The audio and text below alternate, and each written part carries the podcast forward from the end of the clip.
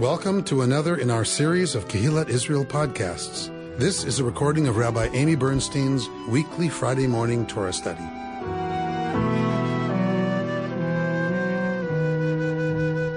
So we this morning are in Parshat Emor. We're going to look at the text in just a minute, but first I'm going to talk a little bit about what we're going to do. What we're going to do, we're going to nerd out. We're going to completely geek out today. So those of you who are happy about that, this is going to be a very good day. For those of you who don't like geeking out, you can just enjoy the muffins if you're here and enjoy each other's company. If you're at home, um, we'll just all be together and you can just watch people geek out who love it. Okay. So the reason we're going to geek out is because this Parsha is super, super, super. yes, I said it. It's really boring. It is read a lot more than on the Shabbat that we read it, the Shabbat. It is read um, every time we have a holiday. So this is the liturgical calendar. So all of us who've studied the liturgical calendar are just like, right? So we get a little B-O-R-E-D. So we, we've talked lots of aspects of Emor because we've, I've taught it here for 13 years and also because whenever we have a holiday and we're doing Torah around a holiday, we talk about Emor. So um, we've done lots of different ways in. Today we're going to do a completely different thing. We're going to take one little piece of Emor, one tiny little piece about the holiday of Sukkot, and we're going to use it to illustrate what we've kind of been talking about in terms of the uh, the author of Leviticus, the priestly author, um, and the holiness school, and the complications around trying to date this material. So that's what we're going to dive into is so I don't want you fretting or worrying or Nick taking too many notes about, you know, whatever the details are about what I'm going to say. If you want to get all that information down, terrific. However, what's important is that you leave here a little confused. That is really important because then I have achieved my goal of exposing us to how difficult it is to parse and to date and to assign the sources that come together in the final redaction or even to understand what the practices were in ancient Israel. George Walken, you shouldn't think that your gifts to me go unattended to. Much of this class is the fault of George Walken, who who gave me, um, and he continues to give me generously his copies of biblical biblical archaeology review. So a respected peer reviewed, you know, journal um, about the archaeology of the land of Israel and how it pertains often to right the biblical text. So I was caught in an article. I've been caught in this article for a few months because it's very confusing for me too.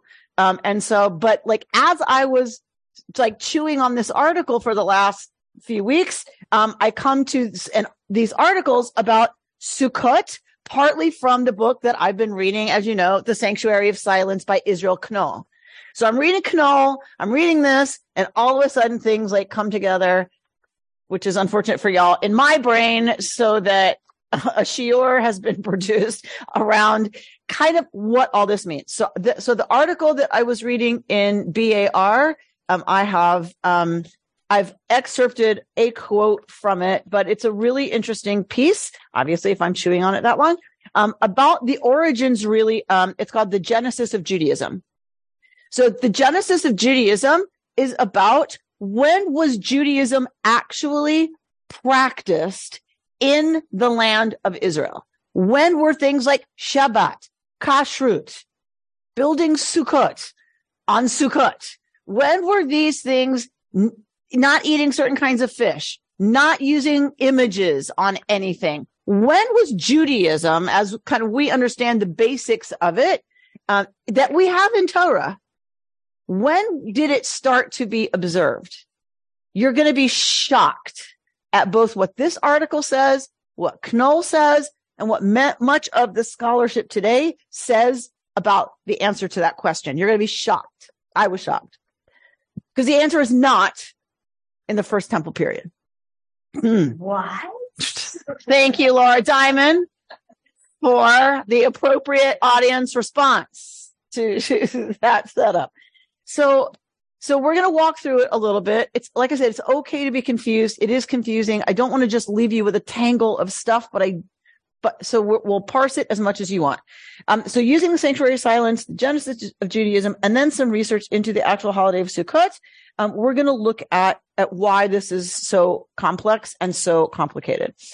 Um, and then where we wind up. Um, and I just want to correct something I said last time. Last time I said that there is a debate about an early P and a late P, and that I'm a proponent of the early P argument. That was an oversimplification. I the argument is it, did P start early and keep going, or did P start late? There's no argument that P went on for a while, right? That there's that there's additions to P, unless you believe the holiness code came first, which some scholars do. Some scholars say the holiness code came first, then, then P adds on to it. But uh, most people, I would say, think the other way that, that like Knohl, the priestly Torah comes first, then the holiness code is added at the crisis of the eighth century. Those of us who are proponents of an early P are not suggesting P was early, H is over here, and there's nothing in between. P continues to be a dynamic thread that, that, that goes for a long time. So I believe that, that a lot of the original material of P is early. Then it gets redacted. It gets added to, it gets amended, it gets whatever until it's completely changed by the response of the Holiness Code, right? The whole, um, turmoil and change within Israel and within finally the response of the priesthood to what's happening to regular Israelites. In the priestly Torah, this is not the holiness code. In the priestly Torah, there is no real concern with Israel. There's no real concern with Israelites. It's all about the cult. That is the only thing there is in P. P does not care about how Israelites treat each other so much, if at all. There's no folk customs. There's nothing about how the people observed the holiday. It was all about the sacrifices. How many? When were they offered? How were they to be offered? It was all about the priests fulfilling the word. This was what was important. The priests fulfilling the word of God. Therefore, the will of God, period. Not for better crops, not for rain, not for any reward, just because God said so and just out of awe of the power of the holy, the power of the divine. That is the relationship between priests and the divine. They don't care about the people. Okay. There's much scholarship to suggest that like they, and actually in the first temple, that they withdraw even further the priests really withdraw into the walls of the temple and are completely unconcerned with what's happening outside the walls of the temple. H brings in all of the popular worship of the people. Okay. So H cares a lot about what's going on for the people because H is trying to address the needs of the people and to give them ways to bolster and to honor and to include the ways that they celebrate the holidays, right? As they, as they start to try to address the reality of eight, eighth century BCE Israelite society. Okay. That's where we're starting. Okay. So, huh?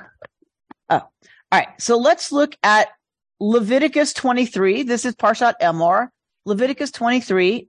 We're talking about the calendar here. So Leviticus 23, 1.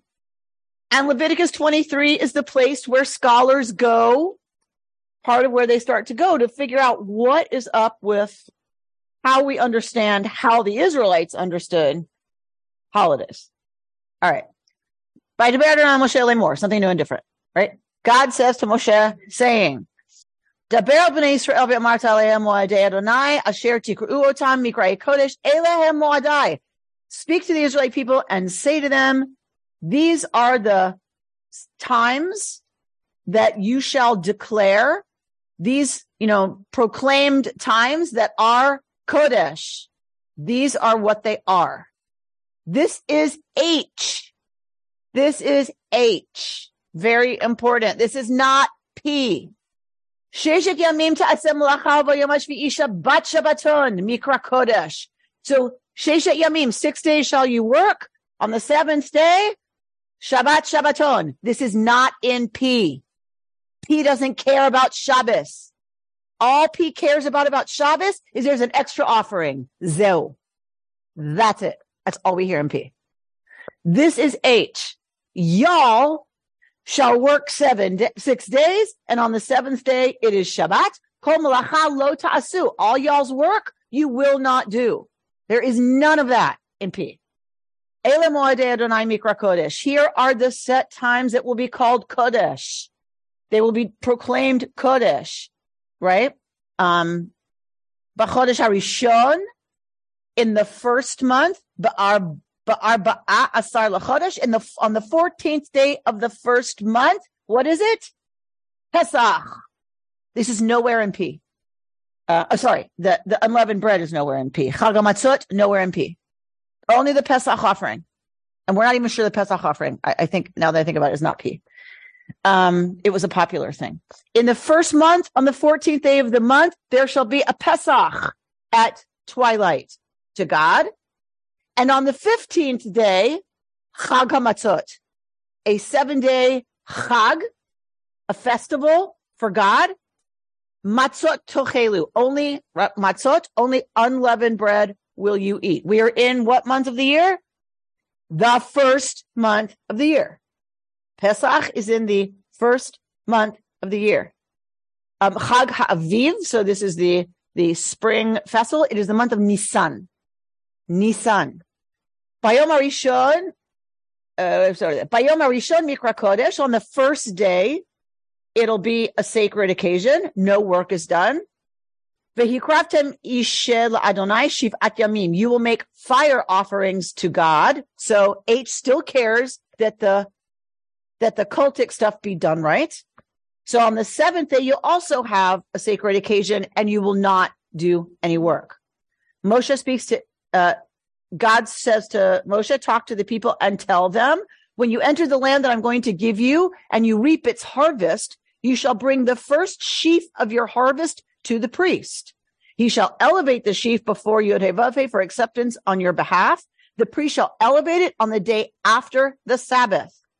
On the day that, that you elevate the sheaf, you shall offer as a burnt offering to, uh, to God a lamb of the first year without blemish. The meal offering, the offering of fire by ple- of pleasing odor to God, and the libation of wine, a quarter of a hin until that very day, until you've brought the offering of your God, you shall eat no bread or parched grain or fresh ears. It is a law for all time throughout the ages in your settlements. Notice no date. When you reap your harvest, that's the date. That will change depending on conditions. Exactly right. Until that very and from the day on which you bring the sheaf of elevation offering, the day after the Sabbath, you shall count off seven weeks. So there's no date for Shavuot. Shavuot will completely depend on your harvest. When you harvest, you bring your first sheaf, then you count from the Shabbat, the day after the Shabbat. There's lots of rabbinic arguing about what exactly does this mean? Which Shabbat? So there's a whole argument about it. Um, you shall bring from your settlements two loaves of bread as an elevation. Each shall be made of two tenths of a measure of choice flour, baked after leavening as first fruits to God. With the bread you shall present as a burnt offering seven yearly lambs without blemish, one bull of the herd, and two rams, with their meal offerings and libations, and offering by fire of pleasing odor to God. Right? Reach nichoach. This is God's part of the feast. You shall offer a he goat as a sin offering and two yearling lambs as a sacrifice of well-being. The priest shall elevate these two lambs together with the bread of first fruits as an elevation offering before Yud Vavhe. They shall be holy to Yud Vavhe for the priest. This is how we feed the priesthood.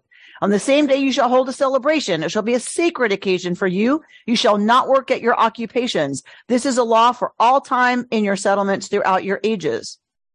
And when you reap the harvest of your land, you shall not reap all the way to the edges of your field or gather the gleanings of your harvest. You shall leave them for the poor and the stranger. I am Yud-Heh your God. Now we understand a little more, having looked into H, why that's here, right? That kind of looks like it came in out of nowhere.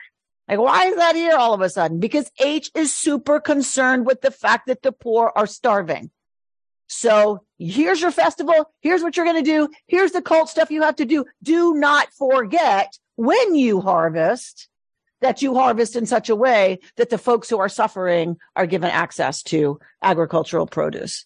Can I just clarify because I'm um, about maybe laugh for a second.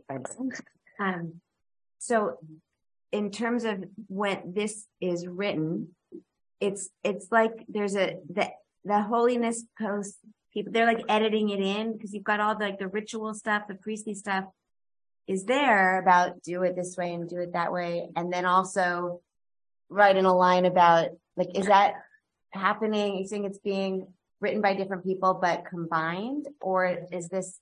So some- we have P, which stands alone. Okay. We, we have standalone P. Then we have H taking from P and adding other components. Sometimes, sometimes not even taking P. And that's, I think what I'm getting confused at is thinking about H and P and then thinking about, well, is this Leviticus? Is this like, which one did they write? You know, which book? So in Leviticus, we have two sources. We have P and we have H. The second half of Leviticus is H. This is, this is H. Hmm? five, written sources. P, H. Yeah, yes, yes. So, so H is another source. Yes. And there's lots of ways to do it so that there's seven or eight sources. Do these same sources carry through all the books or is it, or is it just Leviticus that? Funny you should ask. Identify those. Here is a visual. Ooh. All right. Did everyone see this? This, this beautiful. All right. We're only concerned, and in this case, with Genesis through Numbers. Why? Because D is its own source. So it doesn't matter. D doesn't have anything to do with the rest of it. All right. So no, there's no H, right? So P is not broken up here into H and P. So so poor David trying to do his job and getting chased out. Okay. Yeah. All right. So let, let me explain the chart. Let me explain the chart. So hopefully it's a little self-explanatory. So you have J, which is your red source. E is your green source. P is the blue. R is your final redactor. The final person to answer part, this is why it's part of your question too, is there's somebody who edits the entire thing late. We're going to see how late some of this might be. Can you add, can you add the timeline? Because obviously the H and the P are not working simultaneously. They're working one after the other. So what's the sequence here? I guess that. So if you chop the big blue thing of Leviticus in half, half of it would be later. P is earlier than H if you buy Knohl's argument. So who's the oldest? The oldest are, are these guys, right? The oldest are J and E. J and E are combined. P edits J and E. So look at your Genesis to Exodus. Do you see that part of the chart? Notice there's a lot of red, a lot of green, and intermittent all the way through Genesis and Exodus. What are there? Blue stripes. The blue stripes is P editing the JE material. So every time a JE story ends with a genealogy, that's P, right? So Judah and Tamar, that story ends with Tamar giving birth to twins and Peretz begets blah, blah, blah, begets blah, blah, blah, and finally begets David, right? That is P putting P's gloss on. So P is an early redactor. He is not only its own source, it's also an early redactor of the JE material. There's a priestly agenda with the JE material. J, most likely a Southern source. E concerned with what's going on in the north. Those are brought together probably around the time of the founding of the United Kingdom, because you have to bring those stories together for a national story. Then P has an agenda about editing those materials. Okay, already I see hands. What's happening? Sorry. I- All right, hang on. Sorry. H is half of P. Look at the blue, Leviticus. Split that in half. The later half of that blue is H. It's not on the chart. But if Leviticus goes from chapter one to chapter whatever, chapter 20 something, chapter 19 of Leviticus starts H, right? So down the middle, right down the middle of that blue chunk is where H begins. think if you didn't know about H, you'd think the priestly p- priest did everything. Correct. Correct. You would think Leviticus was only P. Right. And, and it's not, not true. It, it is a priestly school that's writing all of Leviticus. But what we know now, or what some of us accept is, and it's largely accepted, is that there's two different priestly schools because you can look at their theology and see that P doesn't care at all about anything outside the cult. Nothing. It's like just- Sorry, are, are P and H simultaneous? That this no, they're not So simultaneous. you're telling me because I just got to. You're just ruining the priests for because I always thought that they had social conscience Ah. and that they're just these kind of nuclear scientists working inside the the the the you know the the uh, power plant. That's what they could are. Care less. That's what they are. And H is, but are H priestly or H are priests who get it that the world is falling apart out Oh. there okay? and they have to respond. That they, they, they are listening to the critics who are the prophets. The prophets come after P. H is responding. If you buy my argument that I, uh, that I base on people, whatever, then, then H is, res- is responding to the prophets as priests and they bring in a lot of the popular non-cultic practices around the holidays as part of their Torah.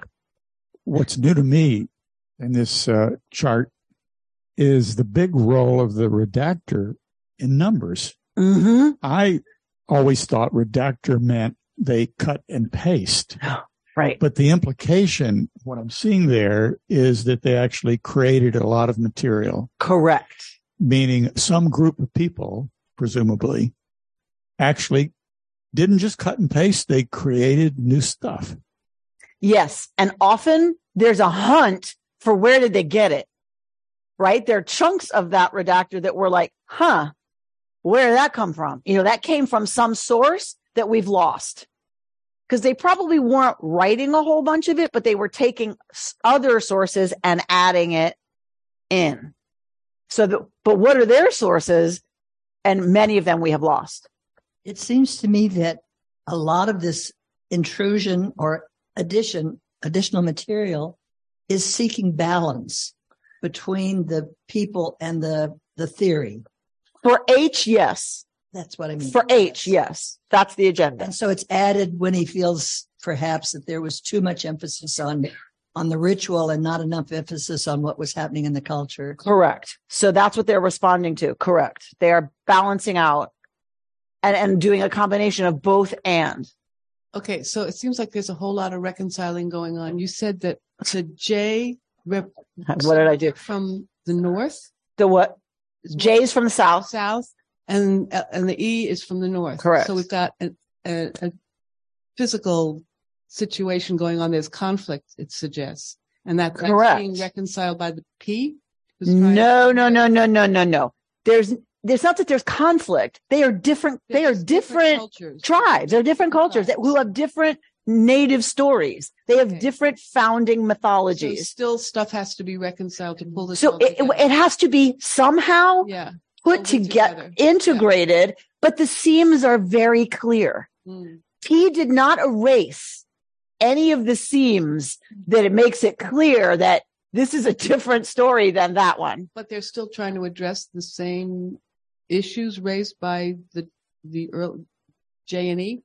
They don't really care about J and E. He doesn't care about what J and E care about. J and E have God being a character, walking around, appearing in dreams, horror to P, but you can't get rid of it. So what do you do? You make what's important about it. You put on a genealogy that proves this story that we don't care about at all results in the line that comes down to Aaron. So many. for for the for the P author, it's got to come to Aaron. But there is a there is a clan that is that is in tension with the Aaronid clan, and that's the Mushite clan, who everything comes down to Moses. So you have the Aaronids and the Mushites. They are in tension, and that's you can see that all over Torah, where it it lifts up Aaron and everything results in Aaron, or it it's about Moshe and everything comes to Moshe. There's tension there. All right. One more. And then we're going to try to. yeah, yeah. I was afraid of that, but it's okay. I mean, I kind of knew we were going to geek out, so it's okay. It's probably something you've addressed in the past, but since I wasn't part of this group, um, is there any identification of these different authors? Most likely, these are schools of thought. Uh huh. These are not authors. They're not writing. Let's sit down and let's see. There's once a king named, you know, they are taking the popular mythology and putting it in some kind of probably oral form. It was oral. And then at some point it gets kind of codified. Like this is how we tell the story. Once it gets written down, it gets passed on through the scribal tradition of this is how we tell that story. It would be a group effort. It would be a group effort. It would be like, no, no, no. He had red hair. No, he didn't. He was a brunette. Like, come on. Like, and then some version of that becomes, uh, what do you call it?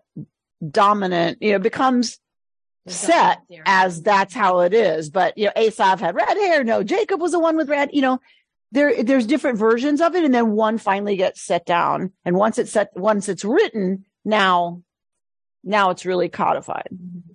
It's, it becomes the canon, right? It, that's the version of the story that gets canonized, right? Um, okay. I'm not sure how to ask this, but talking about the different groups that are being part of all of this, is there a group that's just the people of the of the neighborhood, so to speak, that are putting their thoughts into all of this, or do they make up their own? And are So probably J and E are the people's The people. stories, okay?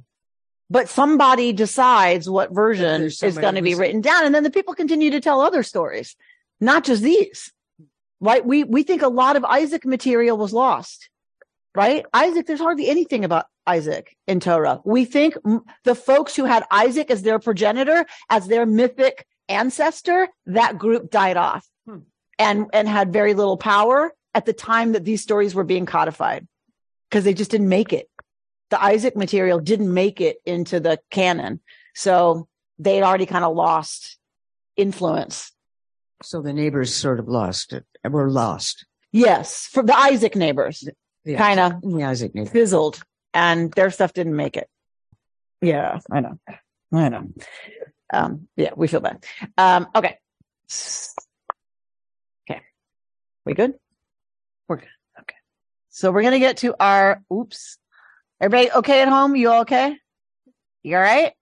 All right. Everybody's good. Phew, Okay. You blew their I mind. worry about my people. Look at that picture of Ellie and fibroid I found. Oh, so sweet. okay. Um, wh- where am I going? I'm going to Leviticus. All right. Uh, blah, blah, blah, blah, blah, blah, blah, blah, blah, blah, blah. Where's our, Mm, here, there we were just at the edges of the field. Speak to the Israelite people thus. In the seventh month, the seventh month, on the first day of the month, you shall observe complete rest, a sacred occasion commemorated with loud blasts. This is a tradition, a folk tradition of the people that on the seventh month, on the first day of the seventh month, kind of proclaiming it, you know, the seventh month is here. We blow a loud blast. Uh-huh. and that's, by the way, P.S. That's it. That's all that's written about that holiday. That's it. Zo. That's it. Some folk tradition that the seventh month, on the first day of that month, you blow a commemorating blast. Zil. That's it.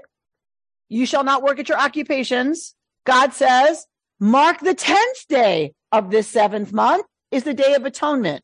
It shall be a sacred occasion for you. You shall practice self-denial and bring an offering of fire. All right. So you're supposed to bring, you're supposed to bring an offering. Okay, okay. So this goes back to when there were lots of shrines and clearly the people brought an offering to their local shrine on the 10th day of the seventh month. And they were supposed to practice self-denial. What the heck does that mean? We don't know. Um, it is the day of atonement on which expiation is made on your behalf before Yud Hey Vav Hey. So some kind of national forgiveness day. Okay. Indeed, any person who does not practice self-denial throughout that day shall be cut off from kin. And whoever does any work throughout that day, I will cause that person to perish from among the people. Do no work whatever, for it is a law for all time throughout the ages in all your settlements. It shall be Shabbat Shabbaton, a Sabbath of complete rest, and you shall practice self-denial on the ninth day of the month at evening. From evening to evening, you shall observe this, your Shabbat. Right? So Kol Nidre nights to sundown the next day. Right here. And that's it. That's it. Sacrifice. Mm, bring a sacrifice. Exactly. Nothing about fasting. Nothing. Nothing. Seventh month. So the rabbis have to figure out what does this mean since we can't bring a sacrifice and we don't have a temple to make expiation on our behalf? How can we observe this? The only thing we can do is what's left. Push down your souls. They didn't have soul, but push down yourself. Uh, okay. What does that mean? And the rabbis decide what it means. No eating, no drinking, no anointing, no sexual relations, right? So the rabbis decide no wearing leather, right? So they decide what the things are that means initem et nafshotechem. Now, of course, they come up with lots of proof texts about it. They're not saying they're making that up, right? God forbid. They come up with lots of proof texts about when you see initem, this verb, that, that has something to do with fasting. Okay. Same with the, the Pesach. It was Yep. just, Yep. The Pesach was just, don't, you'll have matzah for a week. Exactly. Where's the whole story about Pharaoh? Oh and- yeah. Oh yeah. Exactly right. Exactly right. Okay. So we could do what we're going to do with lots of the holidays. Sukkot's just pretty clear or it jumped out at me or whatever, but we could do it with Pesach. The same thing I'm going to do with Sukkot, we could do with Pesach. Like, where's the whole Pharaoh there? Like, what, excuse me? Like, what, what happened? All right. All right. So here we, here we go. Here's what we're going to be looking at. Say to the Israelite people, on the 15th day of this seventh month, there shall be Chag HaSukkot, the feast of booths to Yud Hey to last seven days. Okay. What does that mean? What is the feast of booths? Well, let's see. The first day shall be a sacred occasion. You shall not work at your occupations. Okay. So first day is Yontif. Seven days you shall bring offerings by fire to God. On the eighth day, you shall observe Yontif and bring an offering of fire to God. It is a solemn gathering. You shall not work at your occupations. That's it. Those are the set times of God that you shall celebrate. What's missing? Decorate your thing.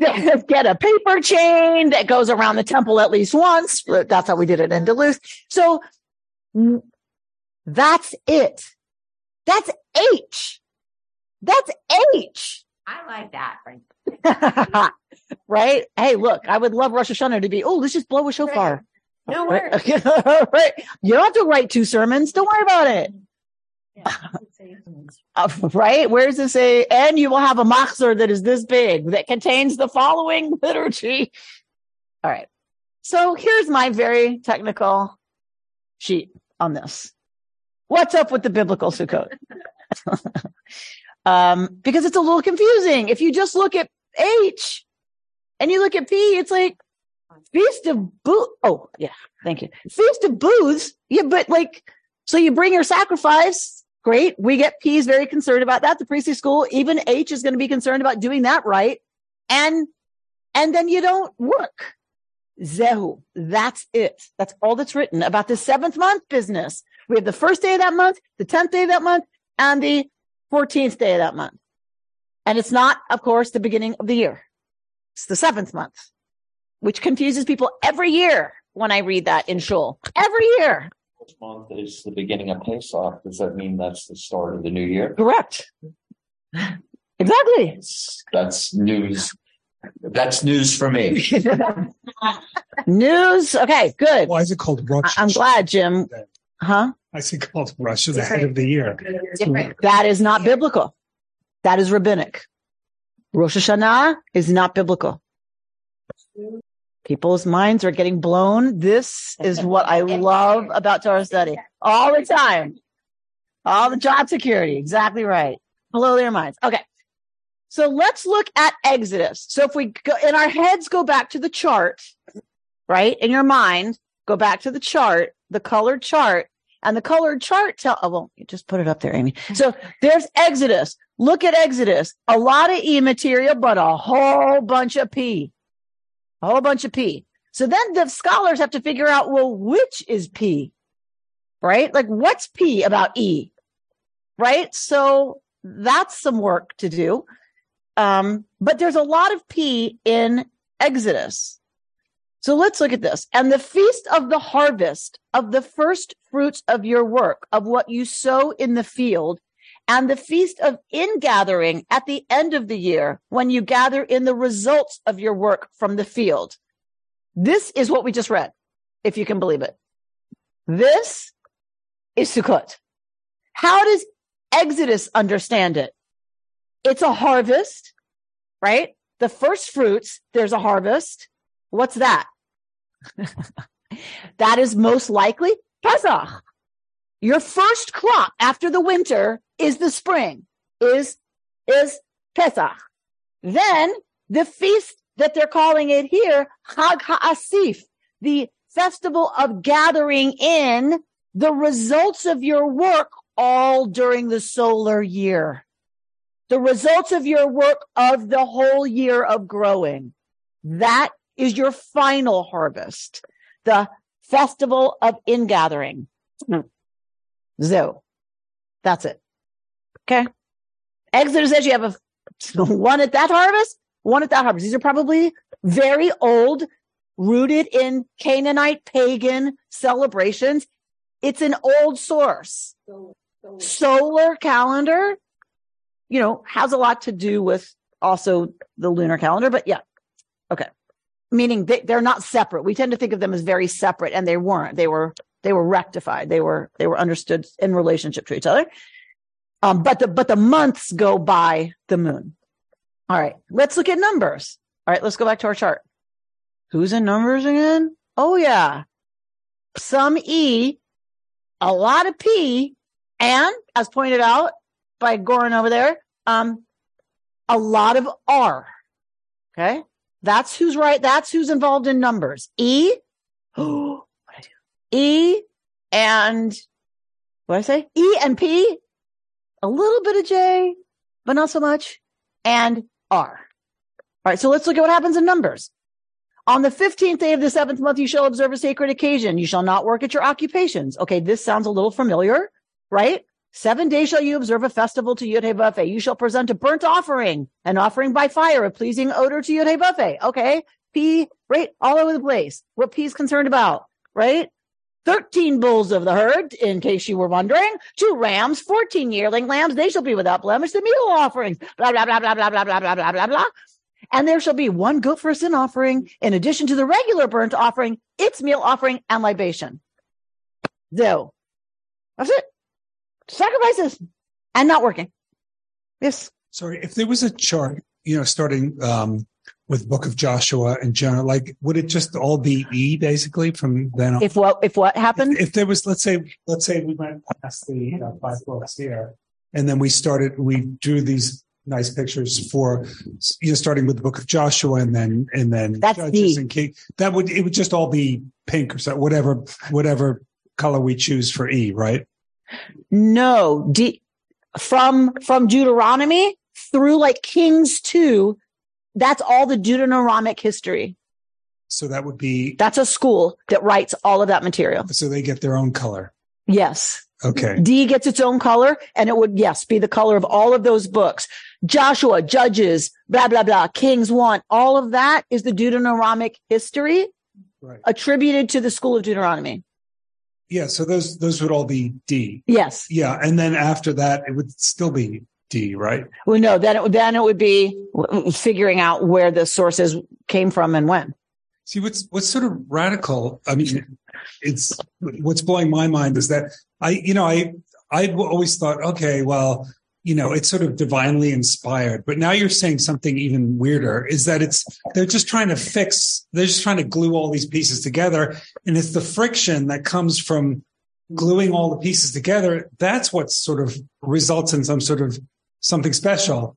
You know, it's not like somebody's just sitting there and, and, and having visions. Everybody's fighting with each other, trying to get their little edits in. And that, that results in something special, which is even weirder to me. Yes. Yes. That's very well said. Yeah. If you could write that down, I would and send it to me. I would appreciate it. Um, that right. That is Isn't that the whole principle of the Talmud? I mean, that's just Jewish thinking. so the only difference is in the Talmud, they argue outright. Yeah. I think what David is saying is what's fascinating to learn about this is that they're arguing, but they don't say they're arguing. They're arguing, but they pretend this is one unit, literary unit, and the redactor makes it so, but leaves the seams of the arguments in But place. also is this is baby Judaism. I mean, this is the beginning of a way of thinking by having to do this. Sort of.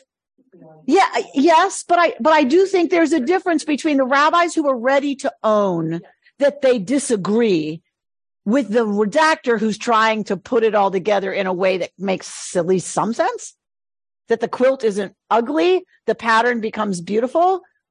So a quick question. When did the documentary hypothesis, when was it created?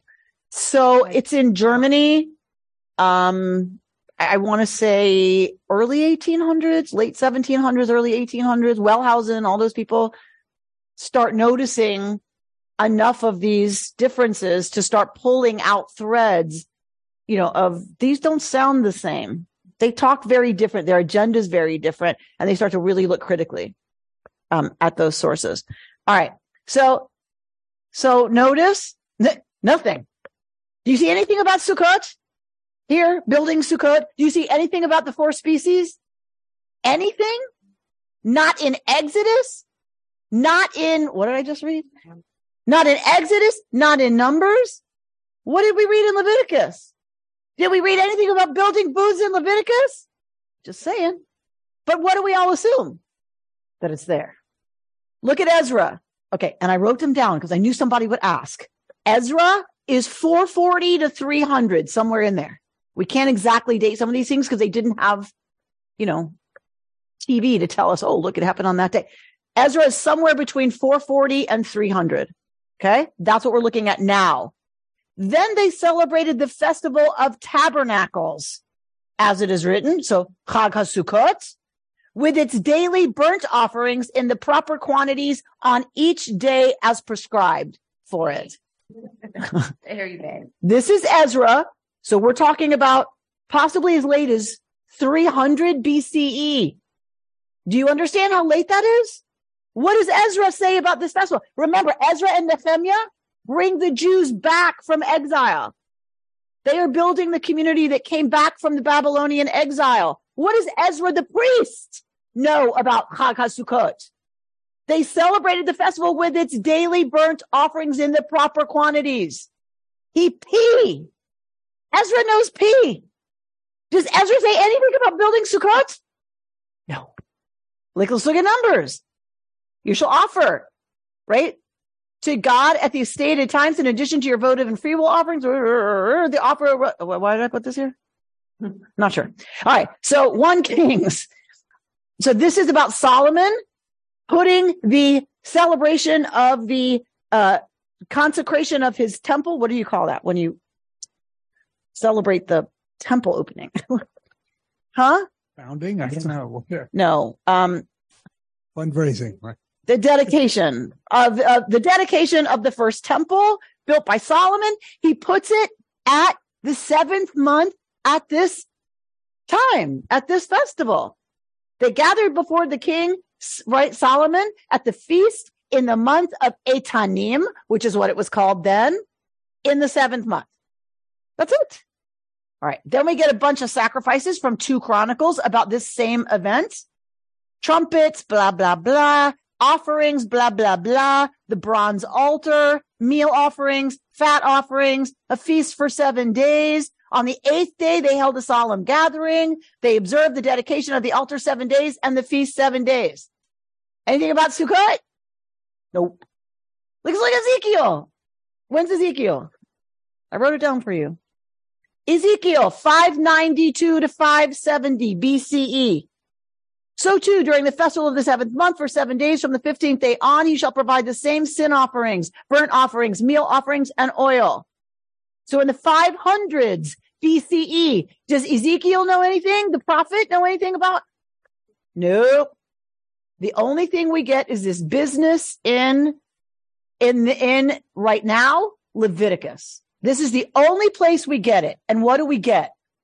Mark on the 15th day of the seventh month. When you have gathered in the yield of your land, you shall observe the festival to God for seven days, a complete rest on the first day and on the eighth day. Okay. We've heard that seven million times. Oh, here's something. On the first day, you shall take the product of hadar trees, branches of palm trees, boughs of leafy trees, and willows of the brook. And you shall rejoice before God seven days. You shall observe it as a festival of God for seven days, blah, blah, blah, blah, blah, blah, blah. What are they supposed to do? Take trees and Rejoice. rejoice. That's Sukkot. Take trees, these ones, and rejoice.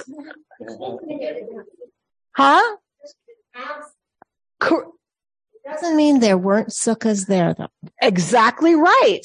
It doesn't mean there weren't what, but what does it tell us? That the establishment has nothing to do with it. It is not a part of the established cultic practice bichlal at all. At all. Is that what you would assume? I didn't assume that. I assumed, well, of course, because of the, and then, and then they had it in. Probably they were hot in the fields and they had to have these booths. And then, then, then it gets revalued and it gets, you know, reconstructed. Okay. That may be true that all of that's happening. It did not occur to me that the Israelites were not all together with the priests and everybody celebrating Chag HaSukkot. The priests know nothing about this and they don't care. No Sukkot. Yes. Okay. But there's no Sukkot. There are no Sukkot here. Even here in, in Leviticus. Take some trees rejoice. Okay. We're not sure. We're not sure. But, but it, it gets, it gets traced back to, and I didn't, I didn't try to even try this with y'all, the origins of Sukkot, but a Ugaritic New Year's festival. So we'll do that another time. Um, uh, so possibly, you know, so we're not sure, but possibly these booths that they, that they had during the time of harvest to keep them out of the sun, to keep the produce safe as well. Um, okay. Here's Nehemiah. When's Nehemiah? 445 to 433. On the second day, the heads of the clans of all the people and the priests and the Levites gathered to Ezra, the scribe, to study the word of the teaching, meaning the Torah, meaning the people did not know the Torah. The people didn't read. They did not know the Torah. They certainly didn't know much about P because that was going on in a private elite circle. The people gather with Ezra and Nehemiah because Ezra and Nehemiah have been told, get your people in line. Have them live under the law of their God. Well, to do that, they're going to have to know the law. So they hear the teaching. So they hear the teaching. They found written in the teaching that God had commanded Moses that the Israelites must dwell in booths during the festival of the seventh month and that they must announce and proclaim throughout all their towns, go out to the mountains and bring leafy branches of what? Olive trees, pine trees, myrtles, and palms. Is that the list that we had in Leviticus? No. no. It's not the list we had in Leviticus. It's not even the right list. It's a different, it's a whole different thing. So what did it say in Leviticus? Go out and get these things and do what? Rejoice before the Lord. What did they do? They got a whole bunch of other stuff that's not in Leviticus. And what did they do with it? They made booths out of it. So there is clearly, clearly not an understanding at Nehemiah about what the heck is going on. Nehemiah thinks they're supposed, these people think they're supposed to go get this stuff and make booths out of it. That's not even how we practice. We don't understand it that way, right? We don't do it that way. And where did they make the booths? In the courtyards of the house of God, in the square of the water gate, and in the square of the Ephraim gate, the whole community that returned from the captivity made booths and dwelt in the booths. The Israelites, here we go, people, listen up, had not done so from the days of Joshua, son of Nun. The people had not done so since the conquest. And do you think they had it? Do you think they were in touch with the people from the conquest? They're making an assumption that it happened at the conquest. They don't have telegrams from people from the conquest going, by the way, we made booths. Wait, they don't know that. They're making an assumption because it's somewhere. So it must have been at some point. No indication that that was part of Sukkot. And there was very great rejoicing. He read from the scroll of the teaching each day from the first day to last. They celebrated the festival seven days. And of course, a solemn gathering on the eighth, right? Um, all right. We get a source from D, nothing about booths. All right. Now here's what's going to blow your mind. Here's what's going to blow your mind. The Levites and the priests. Now this is Nehemiah. How late is Nehemiah? Four hundreds. Fifth century BCE. Fifth century BCE. The Levites and the priests were listed by heads of clans in the days of Eliashiv, Yoada, Yohanan, and Yaddua, down to the reign of Darius the Persian. What does this tell you? This tells you Nehemiah is written after Darius the Persian. That is very late. It is very late. So, um, Dr. Elizabeth Fried says it must be concluded that the customs of the holiday were not set and that the Torah itself was not set even by the time of the writing of Ezra and Nehemiah. This is quite startling. Since the books of Ezra and Nehemiah is dated very late, right? She, she's pointing this out. I, I took from her. She points out this list, right? Therefore, it must have been finalized during the Hellenistic period, i.e., after the conquest of Alexander the Great in 330, perhaps in the early Ptolemaic period. Thus, by the end of Persian rule, the Torah was still not fixed and its sources still not combined. Right? Right? All right. Um, let's look at this, uh, a piece from this article that I'll, I'll wrap it up quickly. I know we're at time. Throughout the third century, Judea, and I, this was complete new learning for me. Really, I, I mean, I'm sure I heard some of it in rabbinical school, but like whatever. Throughout the third century, Judea was under the control of the Ptolemies, a Macedonian dynasty founded by Ptolemy I, who had served under Alexander the Great and who seized Egypt following the death of the famed Hellenistic conqueror in 323. So Alexander has Egypt and the area, right? Then Ptolemy I takes it after Alexander's death. Ptolemy's son and successor Ptolemy II Philadelphus is known to have instituted significant legal reforms around the year 275 BCE. Separate courts were established for different ethnic groups, with certain courts set up to hear cases of Greek speaking parties and others for native Egyptians, each according to their own laws.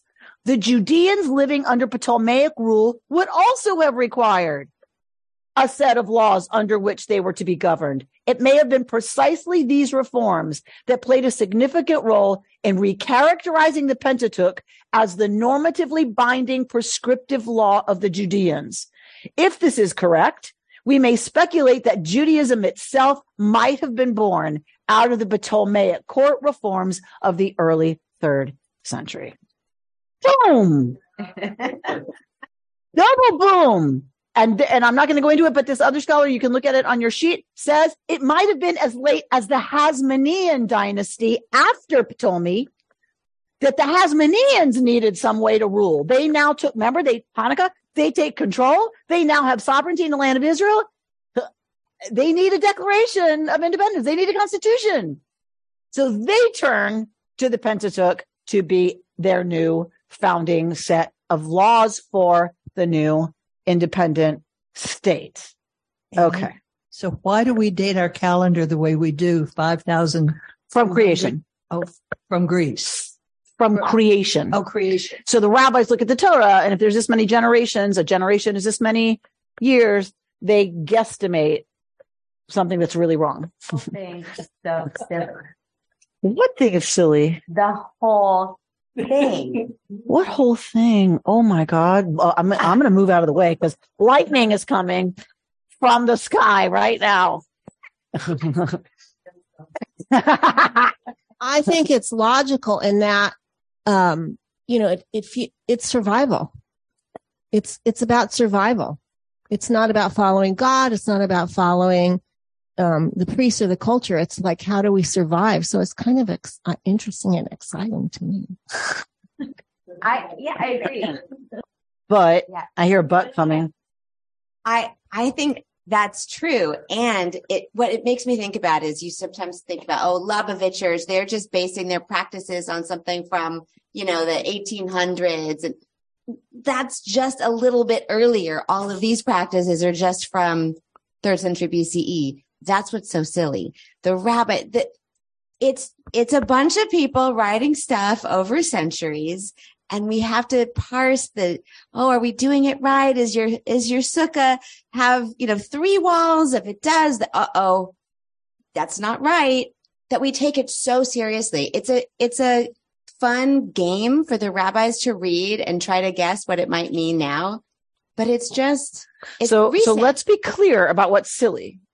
So what I hear you saying is there is an approach to taking this, any prescription in Torah so seriously because it is absolute truth given from the mouth of God or Sinai or whatever, or divinely inspired, whatever you want to say. Like when, when you really do something like this shiur, this class, it's like, well, wait, who, when, nuh not the priest, nuh not the priest. There's nothing about, you know, and so that kind of machmir, we have to do it this way and there's no deviating from you know, to the right or the left. First of all, your premise is wrong that that's how it was done even, right? So that I get as kind of silliness. That I understand.